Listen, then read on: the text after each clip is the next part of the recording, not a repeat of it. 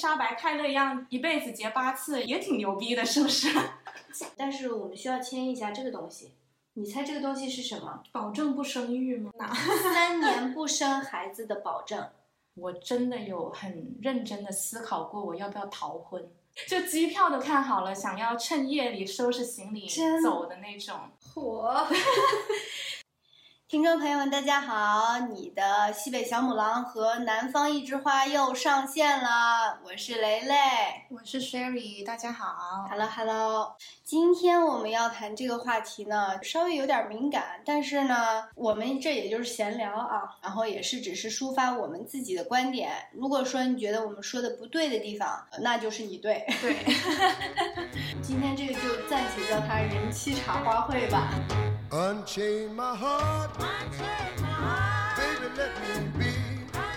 我是认识金丝猴十二年，已婚七年，快八年了。我们是在国内结的婚，然后现在搬到了法国。Sherry 是新娘子吧？还是？对我新婚未满一年，但是我是二婚。哟，这个厉害了，这个厉害了，没有办法来断定你是有经验还是没经验。挺有经验的，就有失败的经验。所以你不介意我们等一下我问你关于你前面一段婚姻的事情？不介意，不介意。我觉得这个人妻这个身份呢，在国内的时候。还是对我精神上有一定的束缚的。首先，就我的成长环境让我觉得，我结婚以后就要安分守己。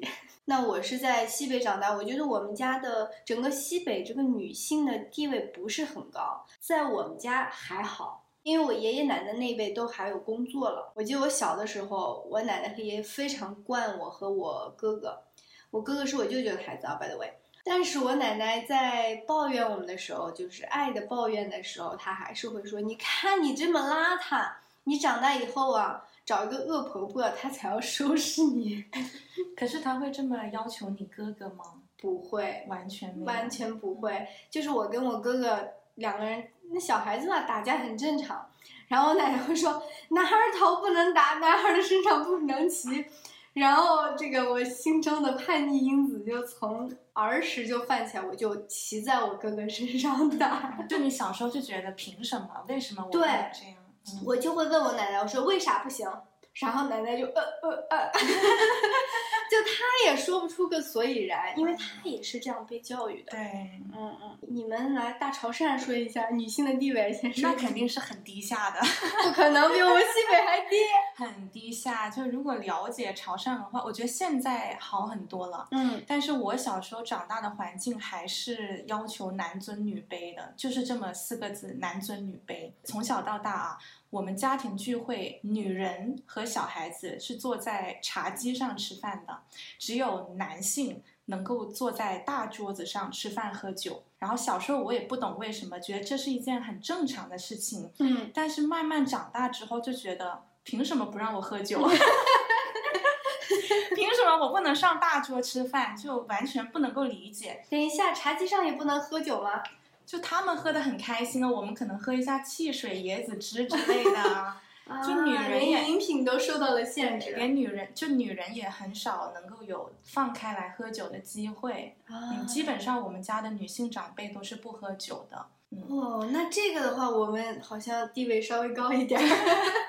以喝酒的角度来说，是吧？对，我们是桌子上有长辈，但是有有就是伯父，我爷爷是老大嘛，但是二爷爷、三爷爷、三奶奶他们都可以。但是有一些亲戚，他们家的女眷是不能上桌的。对，就是这么个意思。都是在厨房里忙活，对对。等他做完这顿饭，大家都已经吃完了，他才能够吃一点剩菜。对对对对对对，是的。然后我有一个哥哥嘛，还有个弟弟，我是夹在中间的，夹戏中生存的潮汕女孩，万年老二。我我也有很多差别对待了，这就是另外一个故事了。就很明显的嘛，挺明显的，就只因为你是女孩嘛。是的。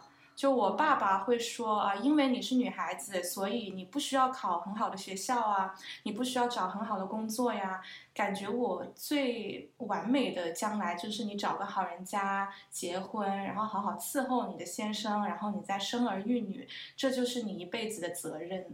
那你爸爸不是还把你送去找一个很好的学校？那他这是就很矛盾，是不是？对，我也觉得很矛盾。因为小时候呢，他一方面又希望我学习不能够差，他对我的要求非常高。可是呢，等我长大之后，我形成了略为彪悍的个性之后呢，他又会跟我说。你不能够这样子做，女人呢，应该在外是彪悍的，在家是温柔体贴。那男的呢，负责挣钱，钱也没挣多少，是不是？你也不是说可以了，可以付得起你的双语学校。你自己也不是一个完美的丈夫，也不是一个完美的父亲啊，凭什么要求女的一定要成为一个完美的角色呢？这也是我一直不能够理解的。嗯，那那我问一下，你妈妈是有工作还是家庭主妇？她曾经有，现在没有了。我妈妈对我来说也是一个比较矛盾的存在吧。嗯，就一方面呢，她又被这种传统观念根深蒂固的植入了她的脑袋。嗯，但另一方面呢，我觉得她也有一些反叛因子在她体内。嗯，她也会在我爸爸反对的情况下呀，去出去工作啊，出去上课呀。其实你妈妈有反抗过。对，但我觉得这是人性，就是。人本身就是想要进步的，没有人会心甘情愿的想要当一个丫鬟。这个在我们在我们西北就有很多女性，她反而我奶奶我妈妈不是这样的，但是我真的有听过，就是被压迫的最狠的是被她的女性长辈，甚至还没有到结婚那个地步，你的奶奶和你的姥姥就会这么告诉你，或者你的妈妈也会告诉你。这个点呢，我很幸运，就是我爷、我奶奶和我妈妈都是有工作的人，所以他们在思想上，我觉得是有点进步的。但是我奶奶是没有办法控制，因为她的成长环境就是这样，她会不自觉说出啊，女生不能干这个，男孩才能干这个。所以到我妈这一代，我觉得我妈也是有点矛盾体。一方面，我觉得我妈是我人生中第一个独立女性的形象，但是她又让我很困惑。因为她会让我去学这个学那个十八般武艺，感觉她就有一句话就是艺多不压身。但是真的要当我要认真的去对待这件事情的时候，她反而会告诉我一句：“哎，行了，女孩子学差不多就行了，这些东西就是让你会就可以了，不需要再较真了。”这个就是。不需要学的最好，这些就是我觉得他把我当成一个中国古代的公主在养，我也有这种感觉，就是大家闺秀，你必须要成为一个亭亭玉立大家闺秀，对这个词，你要会这些琴棋书画，嗯，但是这些其实你不需要靠这个来生存，嗯，它只是给你。锦上添花的一个东西，对对对，这个我觉得根本的问题还是在于，还是有很多人吧，他觉得女性她不能够走多远，嗯，你再远也就不过如此了，对，他们不愿意去 dream big。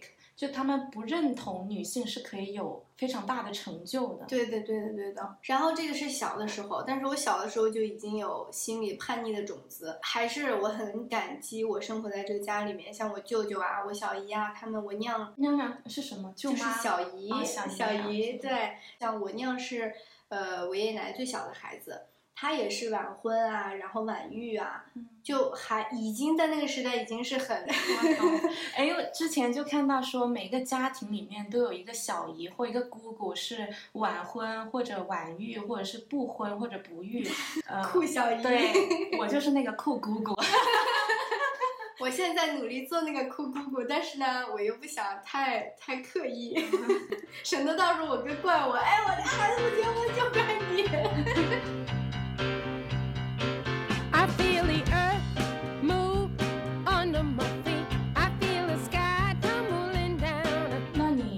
金丝猴的时候，你是为什么会想要跟他结婚呢？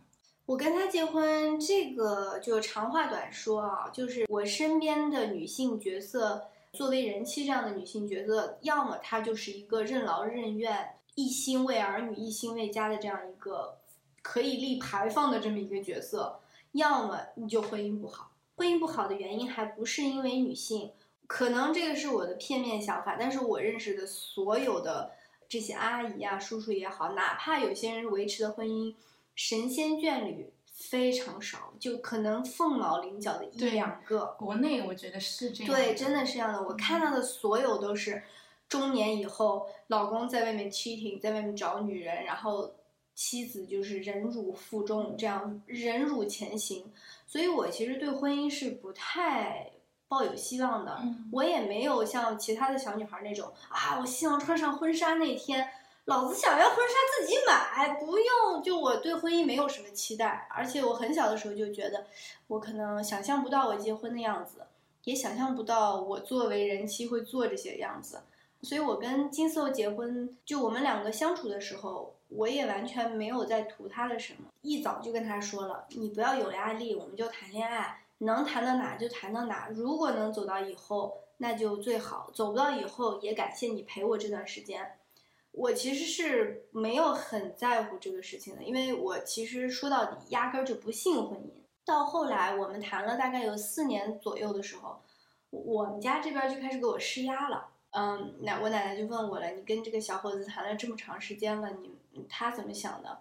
就这个频率就问的越频越来越频繁。有一次回西北过年的时候，这个有一个亲戚就问了，有人说，哎，那你们什么时候结婚？然后他看了我一眼，我马上给他那种，我可什么都没说，这不是什么逼婚的招式。然后他就说，嗯，我们看吧，快了，快了。然后我，你知道那种表情吗？就是哎，不是真的我不是不关我我 事。对对对。然后当年的夏天吧，然后他就回到我们第一次约会的那个地方，然后他就跟我求婚了。哇，对对对，然后求婚了以后，我也害怕呀，我真的是害怕的，因为我看过无数个案例，结婚了以后男人就变了，我真的好怕，因为我我觉得这个你你当时多少岁呀、二十六，我真的好怕，我想啊啊，我真的要结婚了，然后我就在心里小算盘算，即将会得到什么，我会失去什么，然后后来算出来，你知道我唯一能想到得是什么吗？我不知道，我能想到就是，哎，好像多两个戒指啊，有首饰可以戴是吧？对，又多两个珠宝，就还还其实还挺不想结婚，主要是害怕。嗯嗯这是很正常的情绪，这属于正常人的思维模式。来来，请说出你的故事，你要说第一段还是第二段？来吧，从第一段开始，为啥结婚了？第一段就是傻呀，就太年轻了。我觉得我在第一段婚姻里面是爱对方比爱自己多的，嗯也是因为我在一个不太完美的家庭里面长大，我很渴望拥有自己所谓完美的家庭。那你父母同意吗？他们其实不同意，非常不同意，我就是那样 落跑的，就是是吗对，然后还是执意要结婚呐、第一段婚姻里面，其实我有很多自我感动，我以嗯为自己付出了很多，我以为自己是一个很完美的妻子，但其实可能对方并没有那么需要这些东西，他也并不会被你的这些东西所打动，我也不懂得如何。去维持一段健康的关系，就这段嗯婚姻其实是非常不健康的。年纪蛮小的是啊？那对时候多大呀？二十？我是二十四岁结的婚吧，然后我也完全没有你的那种想法，说害怕呀，计算得到什么失去什么，完全没有，就只是一股脑的就冲进去了，非常想要去做这件事情，希望展开另一段人生，但就展开了另一段失败的人生。所以你这个结婚有点是逃离原生家庭那个意思是的，其实是这样的。嗯啊。所以在第一段婚姻失败之后，踏入第二段婚姻，其实真的非常需要勇气。嗯有很多人都跟我说，啊，为什么你还会想结婚呀？你为什么还想去做这件事情啊？其实说不害怕是假的。嗯坦白讲，我在去年跟厨子结婚之前，我真的有很认真的思考过我要不要逃婚。就机票都看好了，想要趁夜里收拾行李走的那种，真的有。火，但现你在是紫薇吗？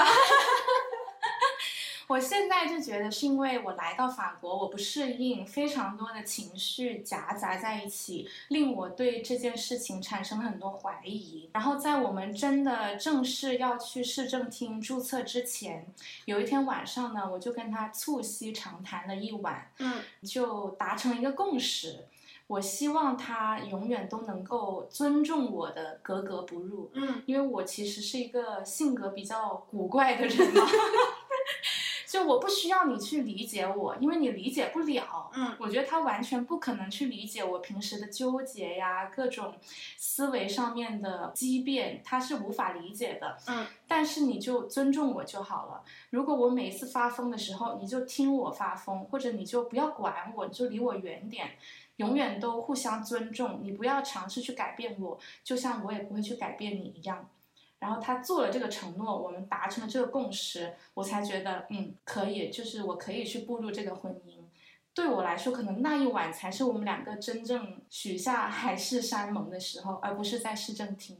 哎，那我再八卦一下啊，嗯那你跟你前夫离婚的时候有闹吗？有狗血的剧情吗？其实还好哎，因为我是一个说离就离的人，我是绝对不会回头的对，然后他怎么说？他一开始会挽回啊，但是后面就算了，就没有必要嘛。那你爸妈怎么说呢？他们他们一开始也是啊、不要离，当然是会劝和不劝分嘛。对，我觉得我自己受了挺多委屈的，嗯但可能我自己也有责任。当然了，一段婚姻的结束不可能是一个人问题，肯定是嗯两个人的问题。但是呢，我父母会希望我把这个委屈吞到肚子里面，你忍过去。对方的家人也曾经跟我说过一句话啊。生个孩子吧，生个孩子他就会。我刚想问你这个问题。很荒谬。我现在想起来，对，我也觉得用生孩子来挽救婚姻是一个很无效，而且很耽误事儿，对，而且耽误了一个孩子的一生的这么一个事儿。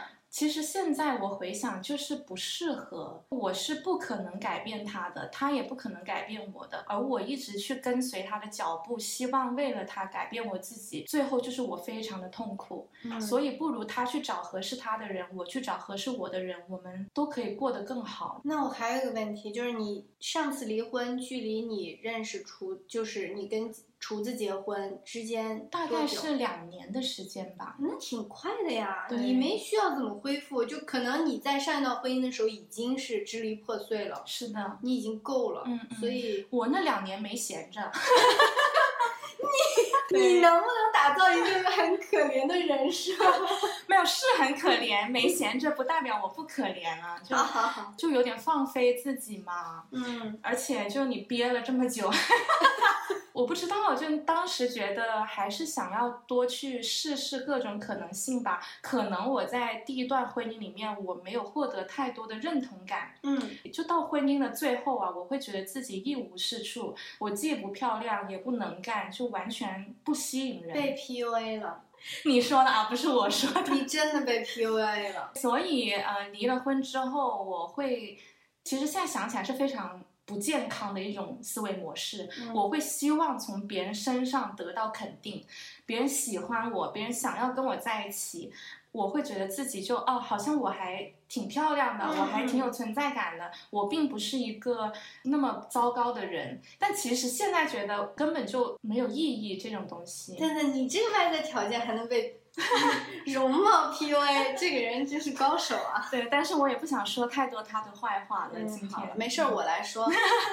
那我还想问你，就是既然我们围绕这个人妻来说啊，你觉得你在上一段，嗯嗯，跟前辈还没有跨过这种所谓的七年之痒的时候，就已经就就不行了，但我们在一起挺长时间了，是吧？。对，就我很小的时候就认识他，所以你们总共在一起多久了？差不多十年。哦，就我的青春都在他身上，嗯所以我觉得第一段婚姻结束之后，是真的整个人生都颠覆了。因为我年轻时从十八岁开始，一整个十年的人生观都是跟他一起塑造的。嗯我对世界的认识都是跟他一起去看的，当然我也有自学的成分啊，也不是全部都是因为他。自己的感悟。，对，但是呢，就跟他分开之后，重建的过程其实是非常痛苦的。嗯，我那一刻就总是在想，我到底是谁？我到底喜欢什么？嗯我到底想要什么？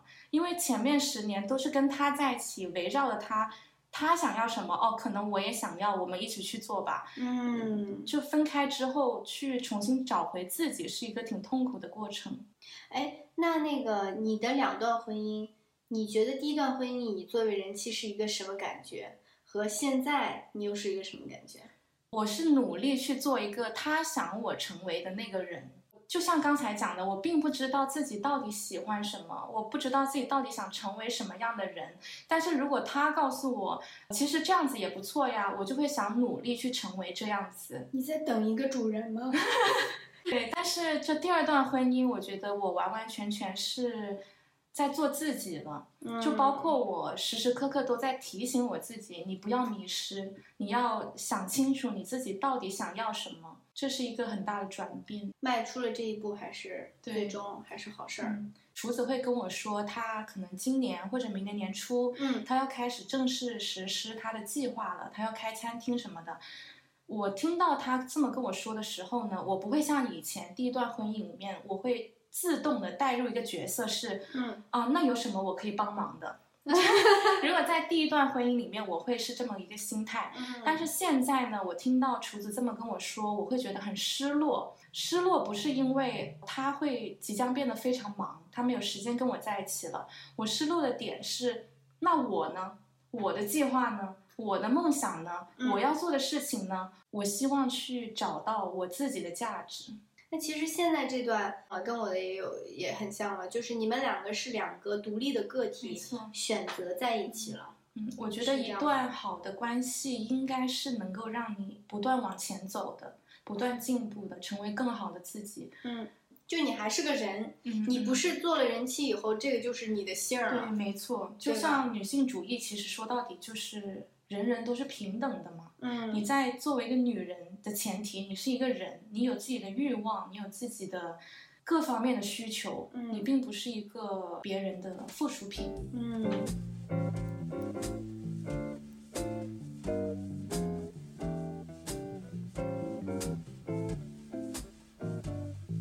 No regrets, although our love affair has gone astray. No. 这个也是我觉得在国内和在国外给我带来的思想上冲突最大的一个点。就我觉得在国内的时候，先不说我自己个个人感受了，作为一个社会人，然后一个人妻，我要上班啊，我在跟新的人接触的时候，嗯，我觉得我交朋友方面，还有我在找工作方面，又多了两重有的没的的困难。比如说交朋友，我这个人其实性格还。不用再多说了，就我其实对交朋友没有什么太多的自我限制吧，可能也是因为我从小跟我哥一起长大，反而我觉得我跟男的相处起来更更溜。但是当我做人妻以后呢，大家都对我有点那种，哎，在国内的时候吗？对，大家反而会对我有点，他们可能不想找事儿吧，对，保持距离。然后我上班了以后。可能我要换工作啊什么的，我一下子就觉得我的社会价值跌了。我会被问到问题就是啊，你结婚了，打算要小孩吗？好像我结婚了以后，我的 availability 就只能是行政、财务。我讲一个很对我来说很荒谬的求职经验，我去一个公司，这是在上海啊，还不是什么八线小城市。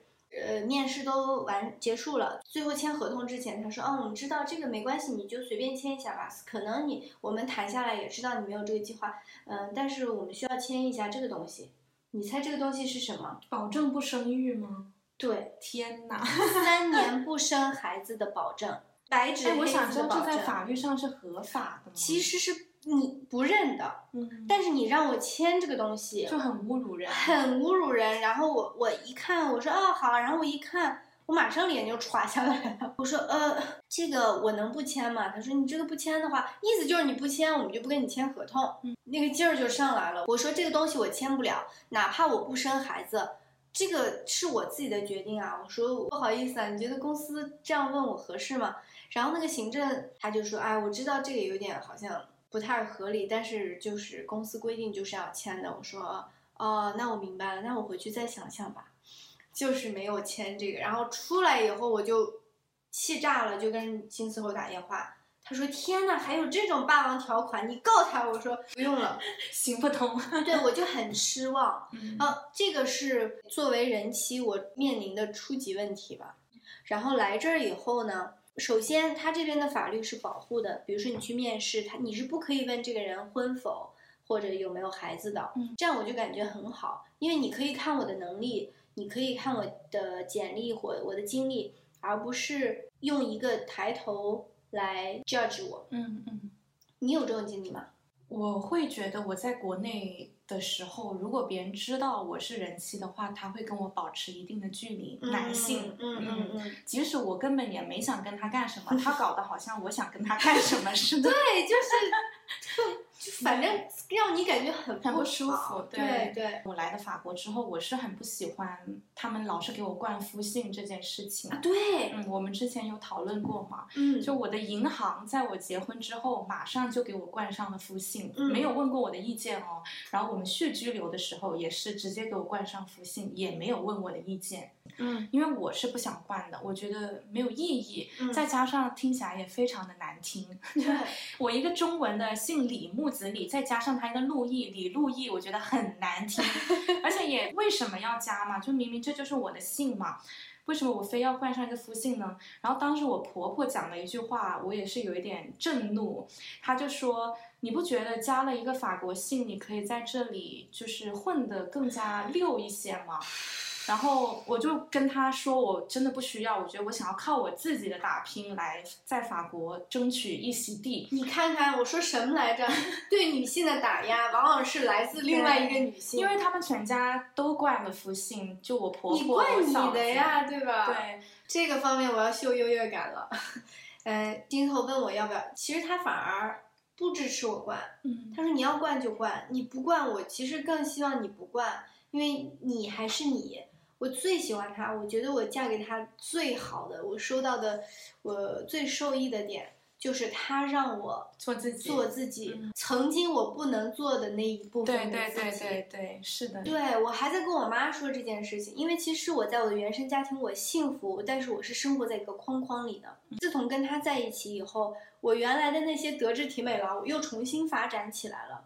我的前男友他就不支持我做这些事情，比如说我要练我的乐器啊，他说哎干嘛你要去天桥底下卖艺啊，就让我感觉很不好。我真的觉得啊，我这些学的这些什么都没有用，都没有用了。如果我结婚了以后，嗯当我认识金丝猴以后，他对待我这些额外的技能、隐形技能，他是抱着一个特别惊讶。他说：“哇，You're always surprising me。”然后我就很开心，他是真的替我开心那种。嗯我在看一个书，这个心理书就说人的这个人性里面，它有一部分是真的是嫉妒是存在的。嗯有一些人，你跟他说以后，如果他的眼神在闪躲啊，或者这些这些症状，就是在嫉妒，他在嫉妒你，但是你不能怪他，嗯都很少有人会真心替你开心的。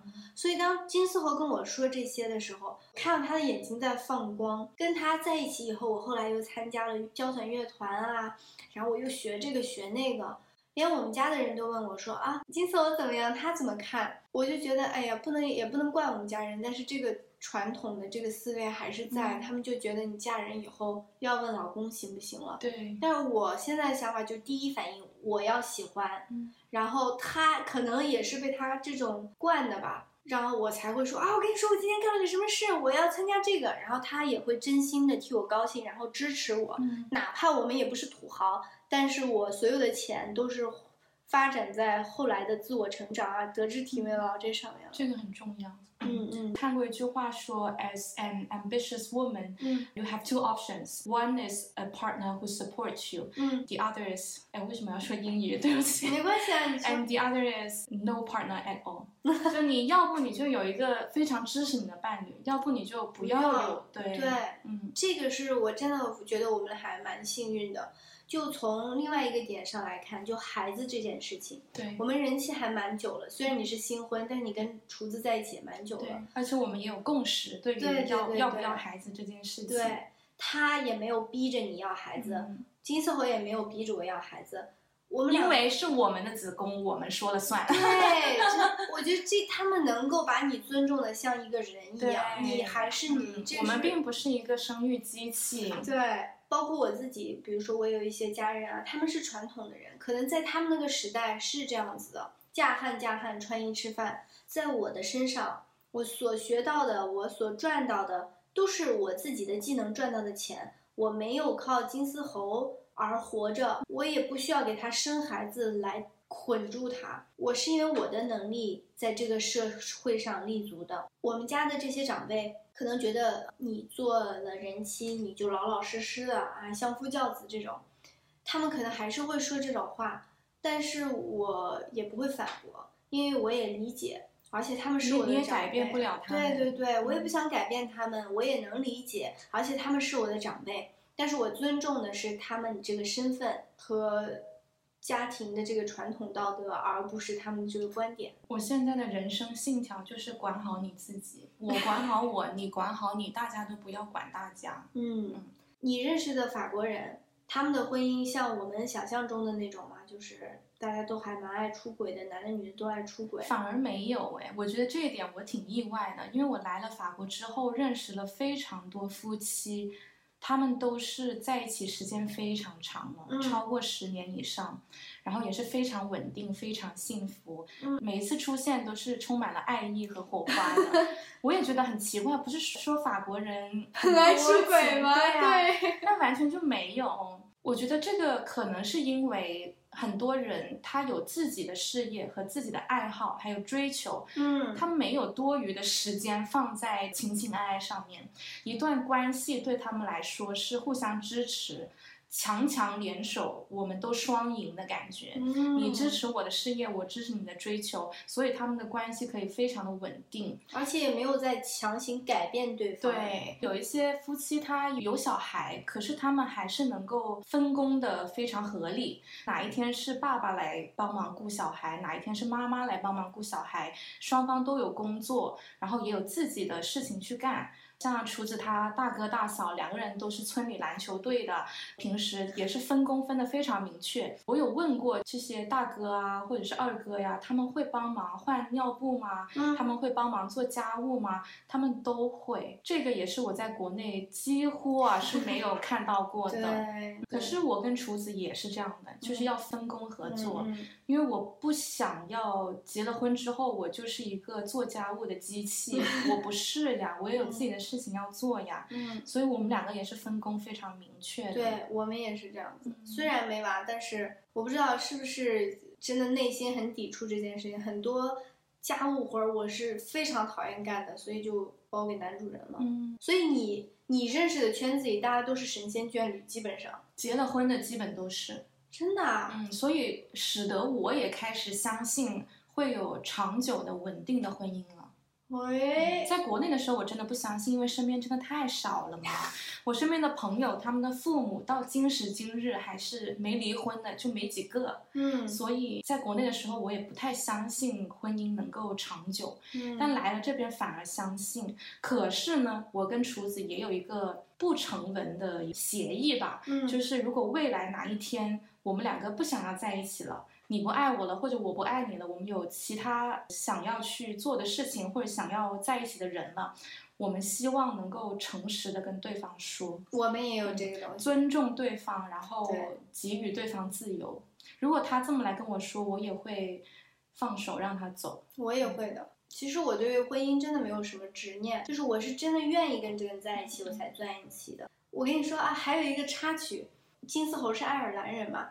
我奶奶听说爱尔兰不能离婚这个传言以后，高兴坏了，非常开心，好像一颗悬着的心终于落地了。我结婚的那一天，我就做好了离婚的准备。说实话，哦，我觉得这不是一件可怕的事情了。而且开玩笑说一句啊，要是我离婚了，然后我还能再婚呀。我像那个什么伊丽莎白泰勒一样，一辈子结八次，也挺牛逼的，是不是？您的这个思维也挺清奇的，我们不多说什么了，不鼓励啊，不鼓励。还是很爱厨子的，对。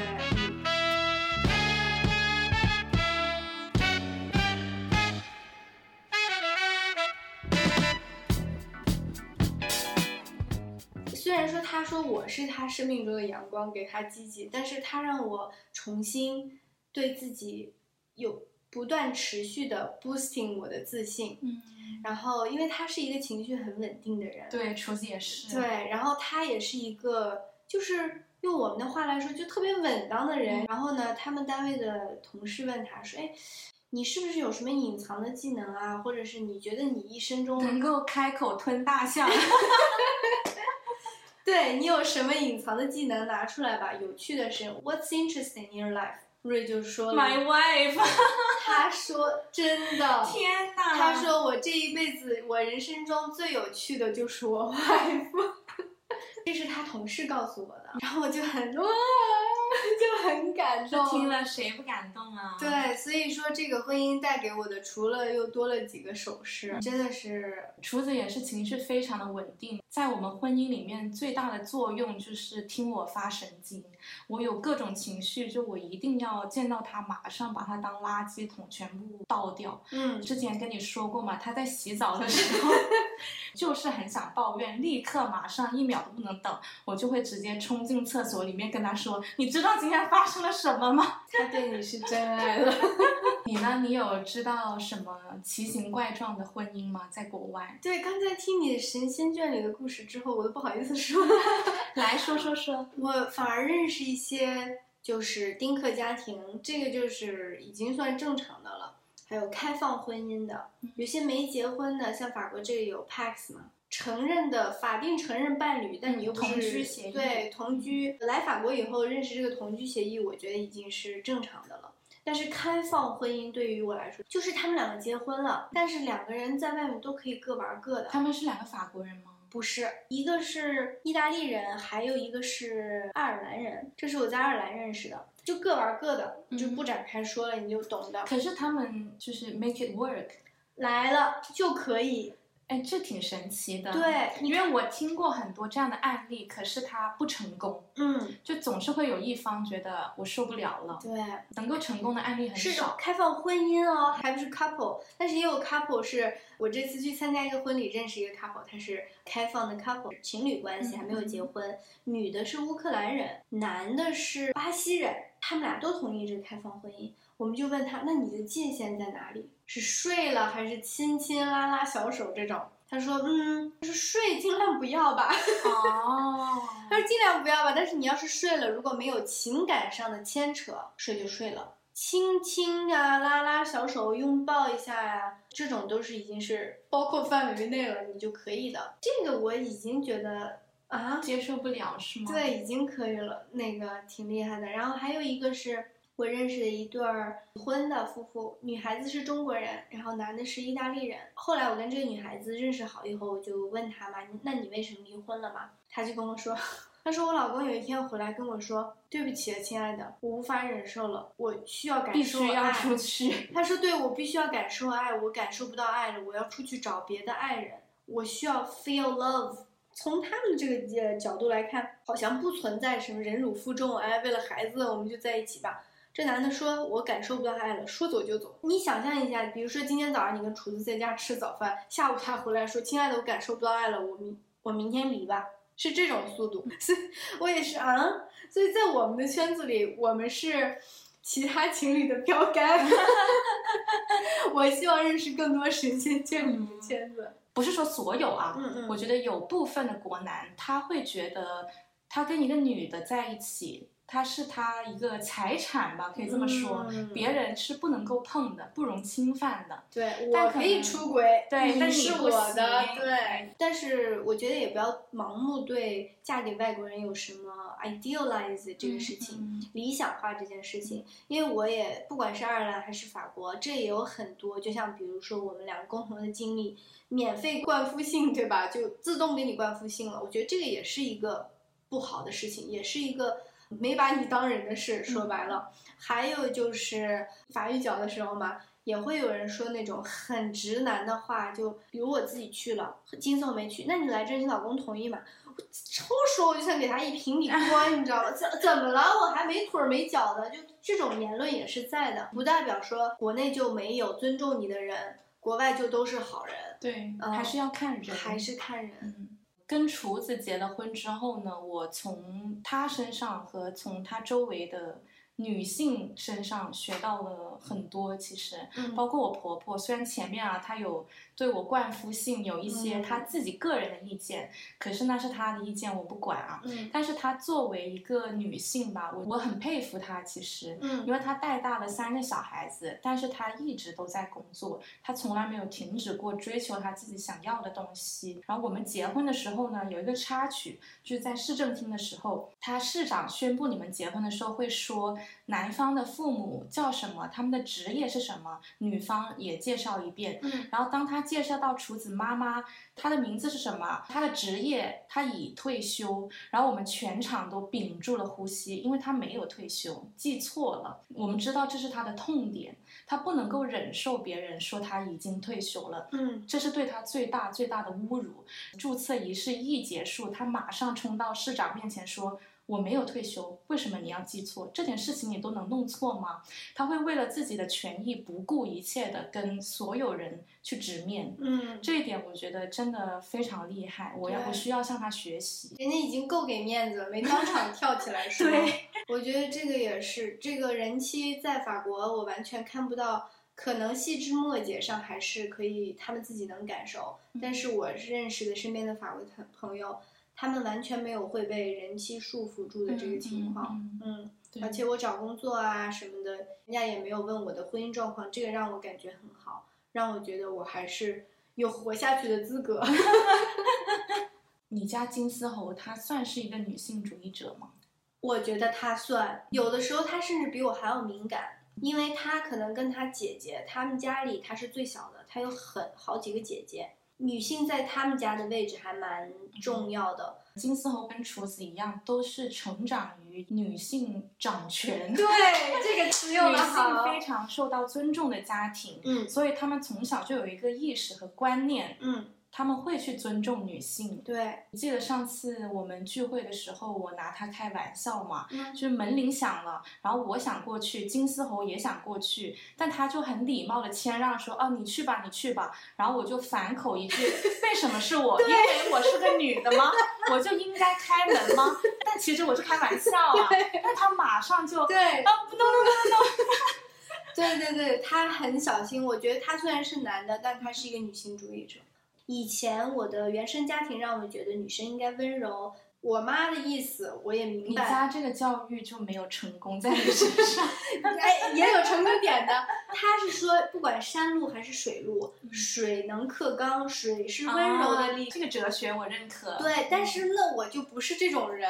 其实我的本性是不想缩的，但是我的教育是让我温柔一点。后来我终于可以不温柔，事发本性的时候，我觉得我反而获得了更多的尊重。就是你明明有这个能力，你去可以竞争，你就要去，不要怂下来。反而这种性格也好，这种行事方式也好，在我现在的人身上给我获得了很多的益处。但我现在觉得自己就是一个温柔的女性主义者。嗯我曾经有过非常激烈的阶段，嗯但是回头看，觉得我最激烈的那个阶段，反而做的很多事情是不合理的。反而现在呢，我变得更加温和了，我不会非常执着的想要去改变他人。嗯例如，对方抛了一个意见，我完全不认可，嗯我觉得你说的很荒谬，嗯但是我不会想要跟他争吵，我想用我自己的行动来证明我就是这样子的，不需要去改变别人。就还是那句吧，管好我自己，你也管好你。嗯就现在有太多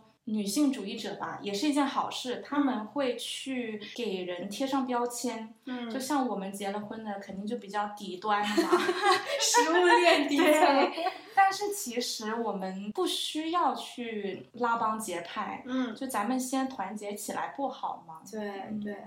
我说的这个强硬的态度，可能是我不想要改变他，但是比如说对我我理解，就是你会表达自己的观点。比如说他说了我一个什么说的不对，我不会吸回来，我不会不说话。以前我会不说话，嗯我会觉得啊，我不惜的跟你争，但是我心里就很难过去这道坎儿。我以前也是这样，嗯但是现在可能你会跟他争，但是我可能就是嘀咕两句。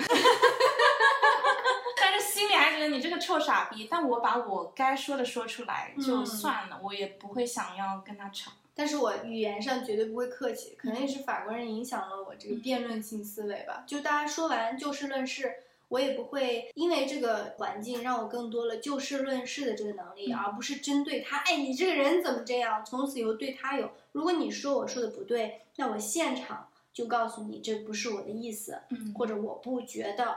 那我们说完这个，你赢了也好，我赢了也好，我们互相不理解也好，whatever，agree on disagree。不过我有一次听到一个在法国啊，嗯我听到一位国男嗯聊一个话题，聊到最后，他说他觉得所有跟外国人在一起的中国女孩都很 stupid。我当时也是憋不住跟他吵起来了。我支持你。对，但是吵到最后也会觉得，啊，算了，改变不了这种人的思维嘛，嗯就还是像前面说的，我就做自己呗，就我用我的实际行动告诉你，我不 stupid。其实不管你结不结婚，你有没有伴侣，都是你自己个人的选择。你只要做出了这个选择，你就必须为自己的选择买单嘛，嗯负责任嘛。嗯，对。只要你自己觉得开心就可以了。嗯，不要给自己设那么多条条框框的。对，那句话我非常同意。如果你找到合适的伴侣，你的人生会因为这个合适的伴侣而锦上添花。如果你没有合适的伴侣，那么你自己也可以过得很好。那么谢谢大家的收听，我们下期再见吧。谢谢，拜拜，拜拜。